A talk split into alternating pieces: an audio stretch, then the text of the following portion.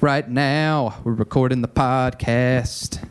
And we were talking about this is a carryover from last week's episode on Sonny's Burning. We're kind of talking about some other stuff from that episode that we were just kind of expounding upon before recording.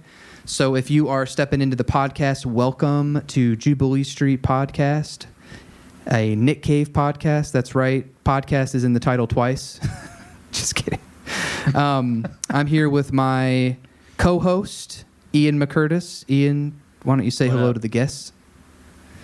Uh, we have been having a spirited conversation about art, creativity, competition, Dr. Seuss, and we sort of landed back on talking about something from last week's birthday party episode on Sonny's Burning. So we thought we'd kind of just pick it up in media res, as it were. Um, so I don't know. Somewhere in here, we'll plug the the next song we're talking about after this. Yeah, we're talking about Faint Heart.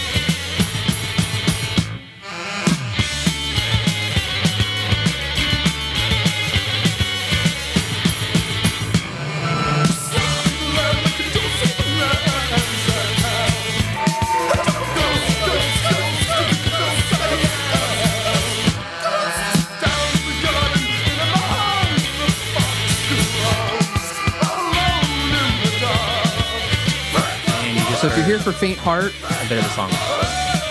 That's right. We got a bunch of new listeners. So you would think logic would say you got a bunch of new listeners. Do a bunch of like big popular songs. We didn't do that. We did the birthday party. We go against the week, grain. And now this week we're doing an even more obscure birthday party song. One of the most obscure. Because that's what we do. We like to shoot ourselves in the foot. So welcome new listeners. We were talking about that's uh, all. The same stuff we were talking about last week. Um, using offensive things to get a reaction out of people. Uh, in terms of the swastika on that birthday party cover. Which leads me to a thought experiment I want to give to you, Jake. I don't think this stuff works anymore because irony irony just doesn't work anymore. Everything's self-aware, you know. But in the terms of the late 70s, early 80s, Yeah. and that era of punk, would Donald Trump be seen as like a punk icon? 100%. I mean, that's clear by who he was friends with in the 90s. Like, how much, you know, even, I think even what would be considered old school hip hop, like Tribe Called Quest, Snoop Dogg, you know, I mean, even like current rappers, like I think Freddie Gibbs had a line in one of his songs about going to a Trump hotel. And Freddie, if you hear this, I'm sorry if that's not the case. I could have been thinking of an, another rapper, but the point I'm making is that Freddie's listening. Freddie's listening. The thought experiment, yeah, I mean, I think anyone like him or any of his camp, even like, it's weird, like these Republicans are kind of like heroes of their party now because, like, I guess there'd probably be some element to some fucked up person out there who's like, wow, your entire state's power shut down and you cared so little about anyone that you went and flew to Cancun to escort your family. You are such a badass. I want to be just like Ted Cruz when I when I grow up. You could there's probably a great punk song waiting to be written that's called I left my family in Cancun or I left my I left my state to go to Cancun and now the state's burning or it's frozen over or something. I, I totally agree with pretty much everything you just said. I want to maybe dial off a little bit of maybe how I came off last week. I'm not condoning that mentality of like, fuck everything. We're just going to stir the pot. If it causes destruction, who cares? We're just here to be agitators. Because mm-hmm. that has led to a lot of problems we have right now, obviously. It's more so because punk rock has had such a positive influence on my life. I'm fascinated by that, like beginnings of it, and I find it, you know, it's just so crazy to me, and I love diving in on it. But it was not a good thing, and there's a reason why that is not the punk rock that exists today because it wasn't it wasn't Yeah. good. So you know you Yeah. had you had the Sex Pistols right in the very beginning, and I mean the singer is a fucking Trump supporter. Like it shouldn't surprise anyone. And then mm-hmm. you had the Clash, who was progressive. You know, at the forefront of, of progressive movements, talking about politics, Yeah. talking about positive things. There's a reason why the mm-hmm. Clash won out, and Yeah. way more punk bands are influenced by that than they are the Sex Pistols, and why you hear the Clash everywhere you go, in stores and whatnot, and the Sex Pistols are kind of just a, a one-hit wonder kind of band. Yeah.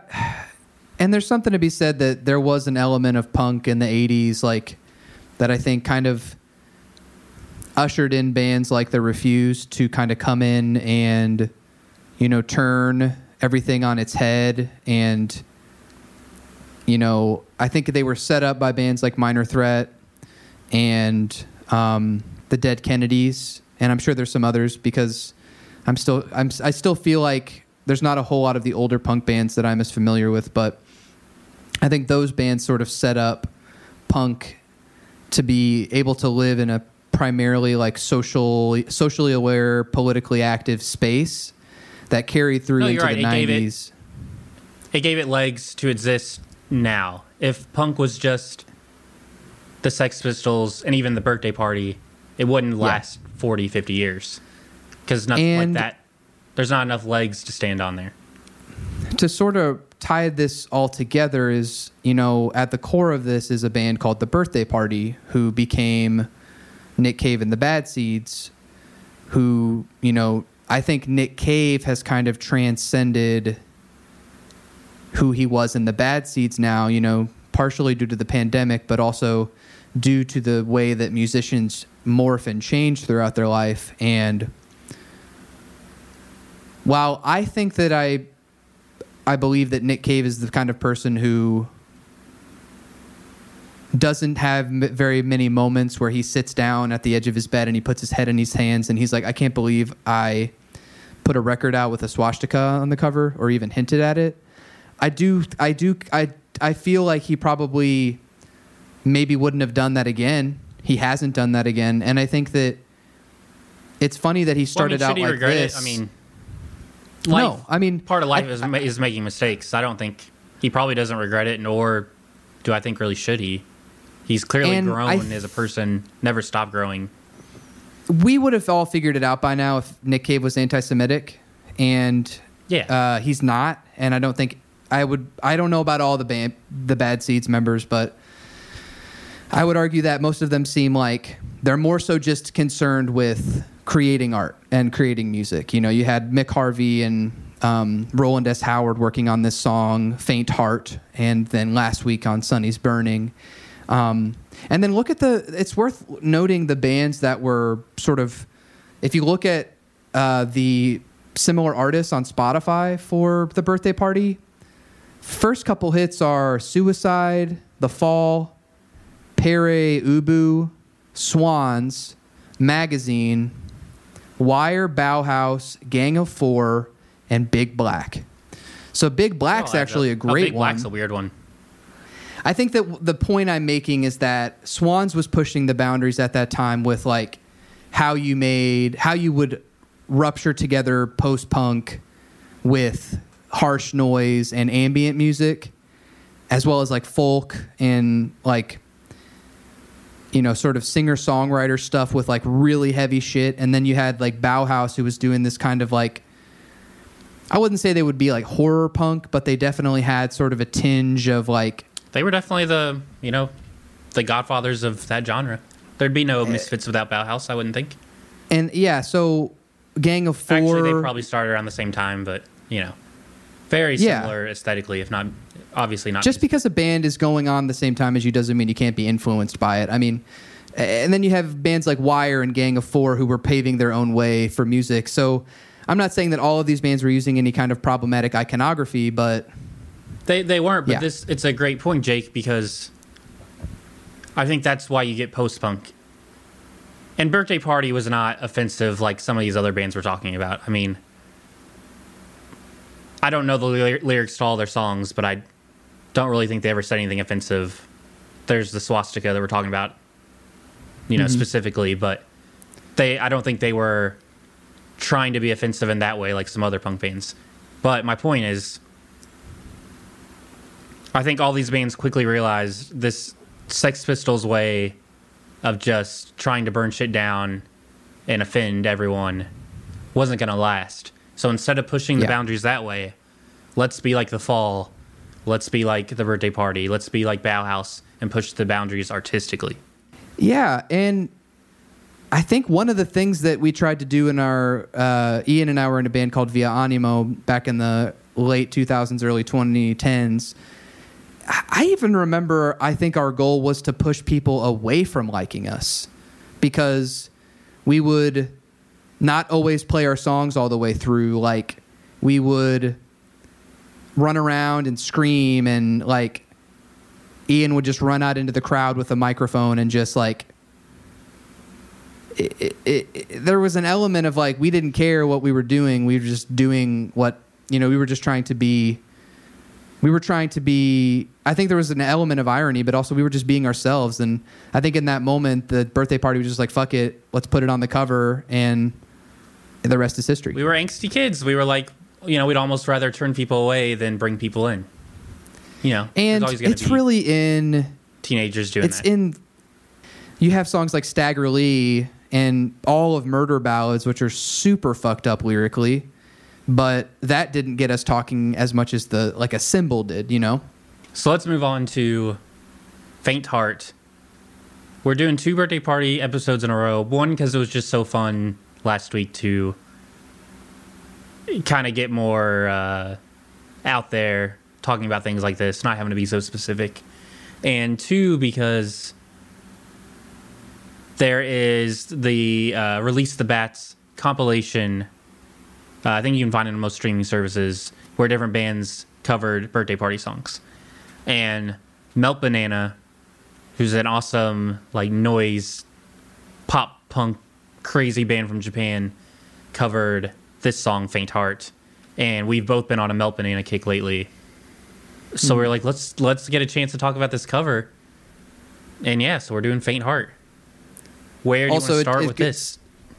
It stands uh, that my re- uh, on my research skills that I had I, I like didn't assume that Melt Banana was Japanese, but they're Japanese. So while we were prepping for the episode, I was like, yeah, I couldn't understand anything they were saying, and Ian was like, oh well, aren't they a Japanese band? They were just, they were just singing the vocals in Japanese. So I felt really stupid in that moment, but um, I think well, you know, to me, to me, they are so like they are so Japanese. Like as soon, like even if there wasn't vocals, I feel like it would sound so Japanese to me. It's just so like when I think of, and maybe this is like stereotypical, but when I think of Japanese culture, it's like fast moving and spastic and yeah, you know big energy. And I feel like it's everything Melt Banana is.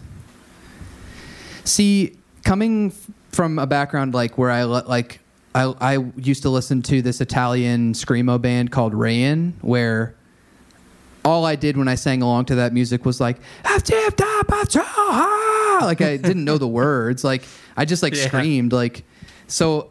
I, I I don't know. That's that's beside the point. Um, I think where where we can start here is the Melt Banana covers really good and this might be a hot take. I don't think this song is a very good song. I like the cover a lot. I like what they do with the song, but I don't think the song's very good. I, I think this song's great because it's so. When I hear this song, it, it reminds me of like weird Black Flag or like the last couple songs Minor Threat did when they were starting to get kind of weird. Like, I don't even know if this feels like a birthday party song. It feels like It 80s doesn't. hardcore, like American, like weirdo 80s American hardcore. Almost like this could be a Bad Brain song. Like this could be, I don't know. It just it it feels like something different than the birthday party is, but it's something I really like. To me, it sounds like a TSOL B side. Yeah. And I don't know if, if- I, I don't even know if any of them were into that kind of like early 80s weirdo hardcore. I kind of doubt that they were. I think it's just probably by coincidence it has that feel, but Mm-hmm. it's something I'm super into. I would love if there were more Nick Cave songs with this vibe. But uh Melt Banana covering the birthday party is like the most perfect marriage of two bands. Yeah. It's so like aesthetically, sonically, just like everything, it makes so much sense and they knock it out of the park. That I do agree with 100%. Really, really the perfect band to cover this song. I think the like the thing you want to do when you cover a song is you want to make it at least to me you want to make it sound like you could have written the song like your band could have it could have been your song you know? And uh-huh, uh-huh. it 100% sounds like it'd be a Melt Banana song. You wouldn't be like oh man this sounds like it might be a cover. Like if you didn't know the birthday party song you wouldn't bat an eye at it. They totally made it sound like a Melt Banana song. Which is another adds to my list of bands that can cover a song and make the song better, but also it can kind of stand on its own as a like Melt Banana could cover that live, and I don't think it would it would be in their sound. It would fit their like aesthetic to cover a song like that. So I guess we should have done this a couple minutes ago, but for anyone listening, if you're not familiar with Melt Banana, if you like the birthday party, I can't see you not liking Melt Banana. They are like I mm-hmm. think they're a two piece from Japan. They you know, kind of like the birthday party, they just push how noisy things can go.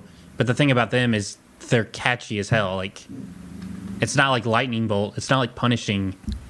It's always really catchy, but they push like how noisy you can be while still being melodic.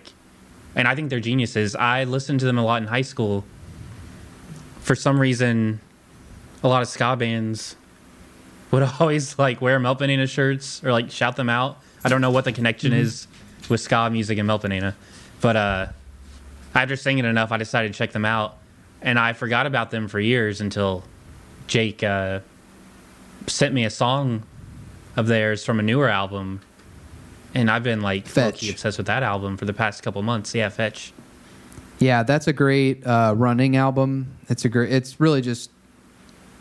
It's just a really awesome, like really fun record, and it's like It's fun. kind That's- of like that's uh. If the birthday party instead of being scary, their like mo was to be fun, it would be Banana. yeah. That's that's a okay. So we already covered Melt Banana being like a Japanese band, um, and there's some interesting stuff online about like their roots in punk and you know Aphex Twin being one of their influences, and it looks like even um, Blixa Bargeld's off off uh, offshoot band uh, Einster Zende New Batten is named as an influence. Um, but they even cited like video games like Tony Hawk Pro Skater 3, Ecco the Dolphin, Demon's Souls, and Shadow of the Colossus. So that's kind of neat. And even like I Lydia mean- Lunch. If you uh if anyone is a fan of Splatoon, the video game, I think the music Yeah. in Splatoon just sounds like a toned down version of Melt. It's definitely video So- game music. you saying that the birthday party is scary is actually it had like kind of a clicking moment for me because in the way that I feel like Nick Cave like tried to feel scary on like the earlier Bad Seeds records like um Mm-hmm. from her to eternity i think has some like residual from birthday party and then you get to um Your it's not on Trial? Tender I don't Parade. know. It's on an early one. your your funeral my trial that's the one so you kind of move into that era and he still has this kind of eerie like creepy he's like a creepy neil young. And um well i don't know if neil young but as far as like a so- singer songwriter ballad writer i think that that would be somewhat yeah, a decent I think that's a comparison. good good comp. so this song faint heart as a birthday party song is the scariest sounding nick cave song. Like i think scarier than the mercy seat i would say and even more so than the sort of tongue-in-cheek like campiness of murder ballads because it's really hard i i, I wasn't sure if we should have brought this up in the episode but it was really hard to find lyrics for this song online, and even the lyrics are still pretty hard to follow on the recording. Um, and then, sort of in line with Sonny's Burning, there you can tell this is this album was or this song was on Hee Haw, which was basically a boys was it Boys Next Door rec- record, and then they changed their name to the Birthday Party, and there's just this really like this real sense of like creativity and like sort of embracing chaos that this song just feels so like it's got that like like Ian was saying like that punk kind of poppiness to it with the Yeah, the- which translates really well to the Melt Banana cover because it just turns into like a Oh, yeah. almost too like grindy like like I can just imagine people losing their shit. You know, Ian's like stage diving, like breaking people's heads open with his space helmet. But uh, They make that guitar Yeah. line like so fun. I mean, it's what Melt Banana does to everything. But I'm sitting Mm-hmm. here and you're talking about the song. And I'm just realizing more and more how weird it is in like the canon of his music because you Mm-hmm. like singing that guitar line. That sounds like the Descendents or like Bad Religion to me. yeah, so not Nick Cave. yeah, it's it stands out. And and, And that's and probably I why just, I like it so much. and I just want to clarify that it's not a bad song. Like when I say it's not very good, I think it reminds me of a band that's learning how to play their instruments together. And I think it reminds me of when Via Anima was writing, and we wrote this one song where my guitar riffs were completely like out of tune, but the bass and the drums were really driving. And I had this one part where I just turned the wah pedal all the way back, and it was just me like scratching and like kind of like Oh, playing yeah. around, but it sounded really cool. And that's what this song reminded me of is like that sort of early So- stages so, of being in a band. Would you say like kind of like self indulgent, like you can be when you're young because you don't like know any better? Yeah, it's- just kind of. it's fun. It's really like like it, even though it's I think that it'd be better if they would remaster these and I didn't look very well to see if it is remastered, but I didn't find anything on YouTube I don't know and I if Hee couldn't find anything remastered. Because I mean, it would the probably have to be mixes on these songs are sound good. awful. Yeah. Yeah, I I, Yeah. I don't think there's any saving. It, it's gonna sound how it's gonna sound. But that being said, I sort of tried to embrace the recording quality, so I just turned my speakers up a little more and that helped it sound a little bit better. Just make it loud. But that middle part where and it, and it and it sort of carries through the song, but where the saxophone comes in and it just sounds like like it just kind of sounds like a moan or a wail. Um, yeah, that was really cool. That was really well done. Um, and then the sort of, I think the song is probably known for that, I think and especially with Cave on saxophone. is it really? I think it is That's cool. On Discogs, he's the- credited as his saxophone on the album. Yep, yep. I see that here. That's cool. I, I did not notice that when I was reading through this last night. So I never knew he, He probably- right now. or he had just had a saxophone in the studio and he was like, "Fuck it, let's put it in uh, there." Probably pretty likely. Yeah. Which, which I, I don't know. He's so much of a multi instrumentalist now at like sixty that I I believe that Nick Cave like I'm I know that there's probably books about him that exist that talk about his early life, but the guy had to have been making music and art like his entire life. Like he's just so prolific. Like those kinds of people were always just like had their fingers in Play-Doh and shit, and they were like, you know, making stuff from when they were kids. So anyway, um, I think what's most striking about this song that works even better with Melt Banana is that break in the middle where it's just pure chaos.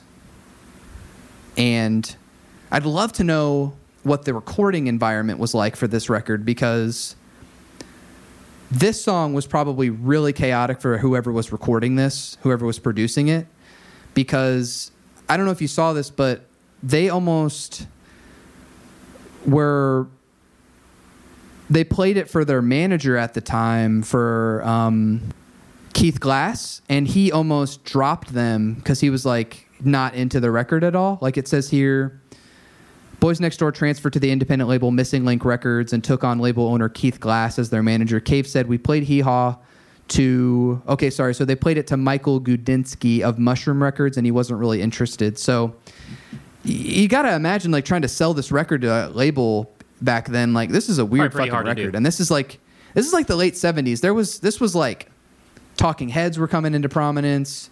Like this was a weird. This was a newer, weirder sound. Yeah, but Talking Heads. I mean, even the first Talking Heads record is so much more polished than this. Oh Like, yeah, even yeah, the yeah. earliest of the Talking. You know. But that's what makes uh, this interesting. Yeah, I mean the if it wasn't for that like weird silent br- breakdown thing in the middle, that's what makes it sound like a birthday party song. Yeah. Because up until then, it's not that weird, other than like the weird noisy ancillary side stuff. I imagine And- that's probably something that like breakdown. Mm-hmm. I imagine that's something they wrote in the song to do live, and they would stretch it out as long as it took for like the crowd to like get restless. And Yeah. they go back in. So I imagine, like you said, recording it was probably pretty hard because it's hard to decide how long to make a free form thing like that last. Well, kind of going back to what you said on uh, "Sonny's Burning" is this song like if if you were if I could do two ratings, this would be like a 10 out of 10 song to see in 1979 when they were first yeah. playing because with that ability for them to just improvise and stretch out that chaos like unorganized section in the middle as soon as you hear that they can just like the crowd just i can just imagine crowds like punk crowds back then in australia and when they were touring like just losing their minds because it's a mosh song it's really just a thrashy like mosh song like this is like it could be an anthrax or a metallica riff riff It could be. It is. I mean, shout out to Rowland Howard. He's just a great guitar player. I mean, like you said, this sounds like someone who's young playing guitar, but with so much talent. So catchy. And like I said, all of these, all of the performances on this song are good.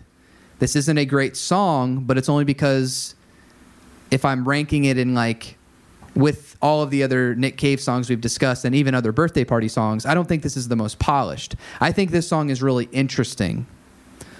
And um, That's a good word. I mean, the even in terms like the birthday party stuff is all pretty bad recording quality, and this is like worse than most of it.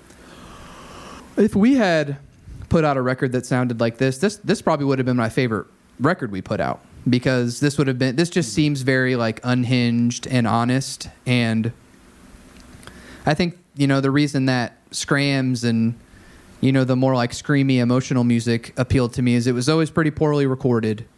And when you saw it live it was always like really loud. Like I remember the first time I saw Loma Prieta I couldn't hear anything for like an hour after I watched them because they played so loud. Yeah, it's definitely part of. I mean, just any sort of like extreme music is the volume. It's part of why I've never been into a lot of that kind of stuff because I hate a band that plays too loud.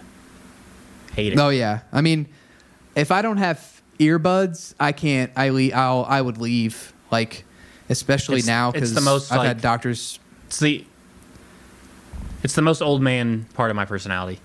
If a band's too loud, I don't know. I'm like that too. I also don't like long late shows anymore. Like, if I'm at a show past like 10:30, it's I'm not. I don't like it. Like I'm ready to go to bed. It had to 10:30 be California like a time's late. fest. For you, yeah, that's like 1:30. Um, you know, you've already had your. I'm fine if the warm show's cup over of by milk. midnight, twelve thirty. But I don't want any bar shows that are going until two a.m.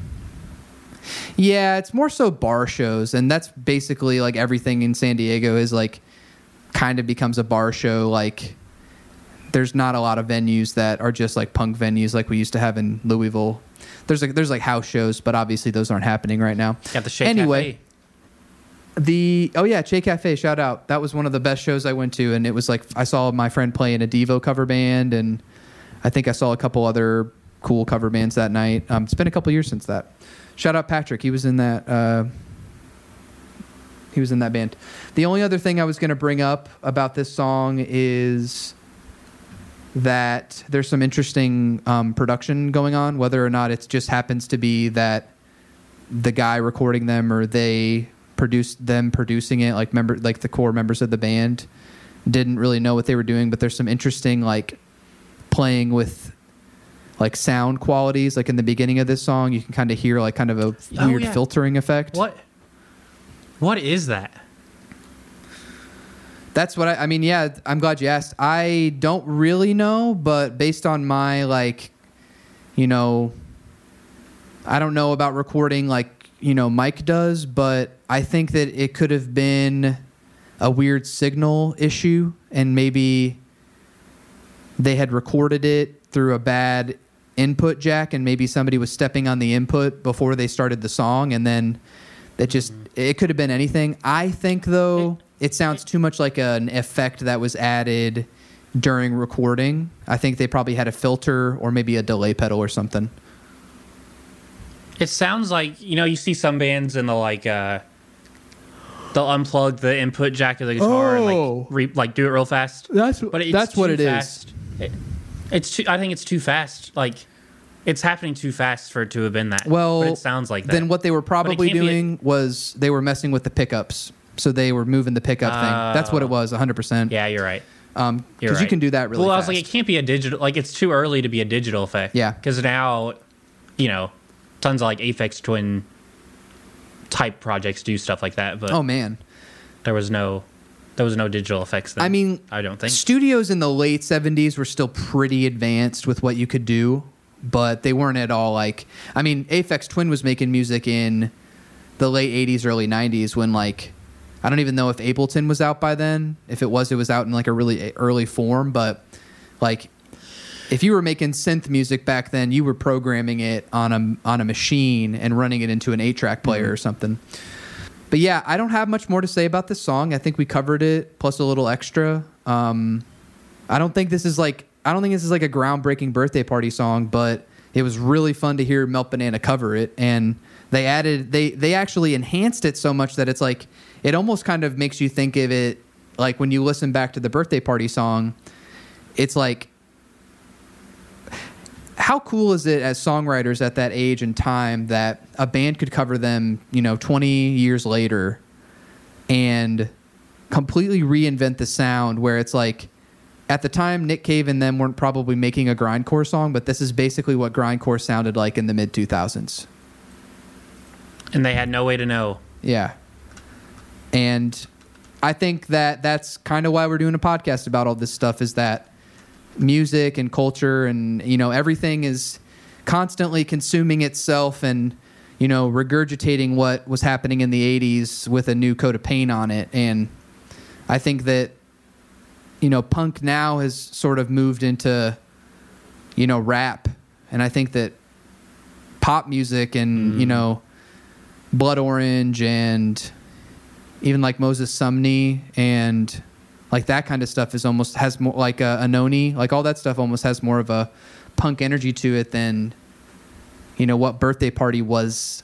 If if there was a band like Birthday Party now, you know it's I feel like Anohni and those kind of people are more so the the punks of the era, like they're pushing the boundaries with digital music because that's kind of the thing now. Whereas back then it was like, well, you got a guitar, you got a bass, you got a, a keyboard player, and you got a whole bunch of feedback, and like, this is what you can do. It's true. Anyway, It's, it's crazy. Like p- punk is such a loose uh, idea that you can apply it to like. You can really make an argument to apply it to like literally anything. You know. yeah, that's why whenever we like something and it's punk rock, we say it's punk rock. That's rock. true. Uh, you know? I, I did want to mention earlier that the comp that the covers on the first track is pretty good. It's by a band called uh, The Plot to Destroy the Eiffel Tower. You ever heard of them, Jake? I have not. Sounds cool. They're from San Diego, a noisy. San Diego. That's cool. There must be. There's like a long line of like noisy bands from San Diego. Isn't Drive Like Jehu from San Diego? It all starts with Drive Like Jehu. It all starts with my boy John Reis, my favorite guitar player. Great guitar player. So I'm gonna give this His bar song. just closed Ooh, because of COVID. sorry to hear that. Y'all could have worn your masks, and this would all have been over like six months ago, as opposed to being over in six months. I would say I would give this song a six out of ten, and I'd give the Melt Banana song an eight out of ten. The Melt Banana cover, I should say. I'll give the song I think like a 7.5 out of 10. Like it's a great idea. The idea of the song is so mm-hmm. good, but the execution mm-hmm. isn't. But like I was saying earlier, I would kill to see like Bad Brains do this or something.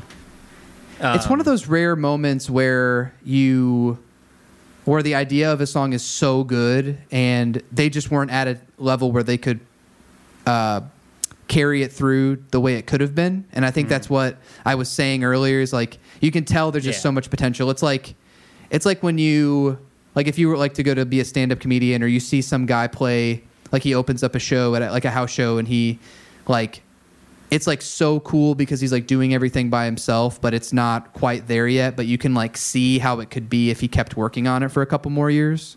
It's like that. Hmm. The Melt Banana cover is like, I mean, I think it's like a 9 or a 10 out of 10. Like, it does everything you could want to do in a cover. It makes the song better. It sounds like Melt Banana. Yeah. I mean, it's the best cover on that compilation by far to me, and it's fucking great. Shout out to Melt Banana. What I'm Yeah. gonna do here, Jake. Uh, no one, Melt Banana HQ, don't get mad at me. We have the utmost respect for you. We'd love to have you on, even if it's in Japanese and it's just really weird and unlistenable. The interview. I'm gonna, I'm just gonna play the Melt Banana song in full at the end, so people can hear it. Oh, that's a good idea. There's probably a lot of people And who, if anyone wants us to take it down, gonna- we'll take it down. if you haven't li- if you haven't read it yet, check out the Red Hand files that Nick just posted as of today. We're recording this on March 5th. He just put a Red Hand files out about White Elephant. A little bit of background there. Oh yeah, it was sweet. Um, those are always a nice highlight of the week even if he only answers in like four or five word answers. Like it's always just cool to see him interact with his fans. Um, so check that out. Check us out at jubilee street pod at gmail.com love you all. Good night. I got i got i got i got